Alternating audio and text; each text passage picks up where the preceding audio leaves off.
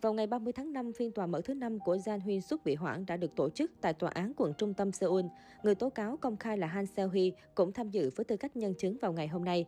Cô nàng đã nổi giận và loại Jan Huy Suk ra khỏi cuộc kiểm tra chéo. Sau khi những đoạn tin nhắn giữa Jan Huy Suk và Han Seo Hee được đưa ra làm bằng chứng, Han Seo Hee bất ngờ thốt lên, tôi không biết tại sao tôi lại sợ con người chết tiệt đó, anh ta không đáng phải sợ. Tôi, khi đó đáng lẽ phải mắng mỏ anh ấy, đó là điều hối tiếc lớn nhất của tôi.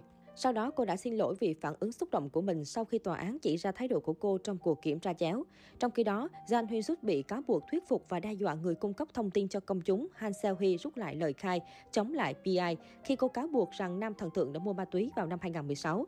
Vào ngày 18 tháng 4, cựu chủ tịch YG Entertainment đã dự phiên tòa xét xử tại tòa án quận trung tâm Seoul. Tại đây, bố Jan bị cáo buộc dọa giết một thực tập sinh là Han Seo Hee để người này rút lại lời khai chống lại PI, cựu thành viên Icon trong vụ án mua bán chất cấm trái phép. Cựu thực tập sinh khai rằng cô đã đến gặp Jan Huyên Sút tại văn phòng YG vào tháng 8 năm 2016 sau khi tố BI mua bán chất cấm. Tại đây, cựu thực tập sinh đã bị bố Jan đe dọa bằng câu nói lạnh gáy. Cô phải là một đứa trẻ ngoan, cô không thể trở thành một đứa trẻ xấu xa được. Tôi có thể xem được mọi bản ghi lời khai nên là hãy thay đổi lời khai đi. Có vẻ cô sẽ ở lại ngành giải trí. Với tôi thì giết cô dễ lắm. Nhân chứng này thật sự nghĩ rằng mình sẽ bị giết nếu không nghe lời Jan Huyên Sút. Tôi rất sợ hãi vì ông ấy đã đe dọa tôi rất nhiều lần. Ông ấy không giống như người mà tôi từng quen biết. Trước cáo buộc, Jan Huy Xuất thừa nhận đã gặp một cựu thực tập sinh nhưng không hề ép buộc hay đe dọa, bắt cô phải thay đổi lời khai. Han Seo Huy là tình cũ thị phi của Top Big Bang. Năm 2016, nữ hoàng drama đứng ra làm chứng khai nhận với cảnh sát rằng cô đã giao ma túy và cần sa trái phép cho BI. Tuy nhiên, một khoảng thời gian sau, nữ thực tập sinh đã rút lại lời khai khiến cảnh sát không thể điều tra thêm.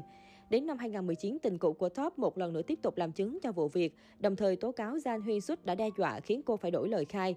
Han Se Huy đã chụp lại một bức ảnh trong thang máy tại YG Entertainment vào đúng ngày cô bị dọa giết nhằm thay đổi lời khai trong vụ BI mua bán chất cấm. Jang Huyên Suk cũng bị cáo buộc cố gắng đưa Han Se-hui ra nước ngoài thông qua mối quan hệ với CEO công ty của nữ thực tập sinh lúc bấy giờ.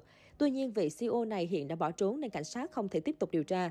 Vào ngày 2 tháng 3, truyền thông Hàn Quốc đưa tin cựu CEO YG ông Jang Min Suk sẽ được bổ nhiệm làm chủ tịch của YG Entertainment và YG Plus. Ông Jang Min Suk là em trai cựu chủ tịch Jang Hyun Suk, từng giữ chức vụ CEO của YG Entertainment từ năm 2001 nhưng đã từ chức vào tháng 6 năm 2019 sau loạt bê bối chấn động của Seungri Big Bang và BI Icon.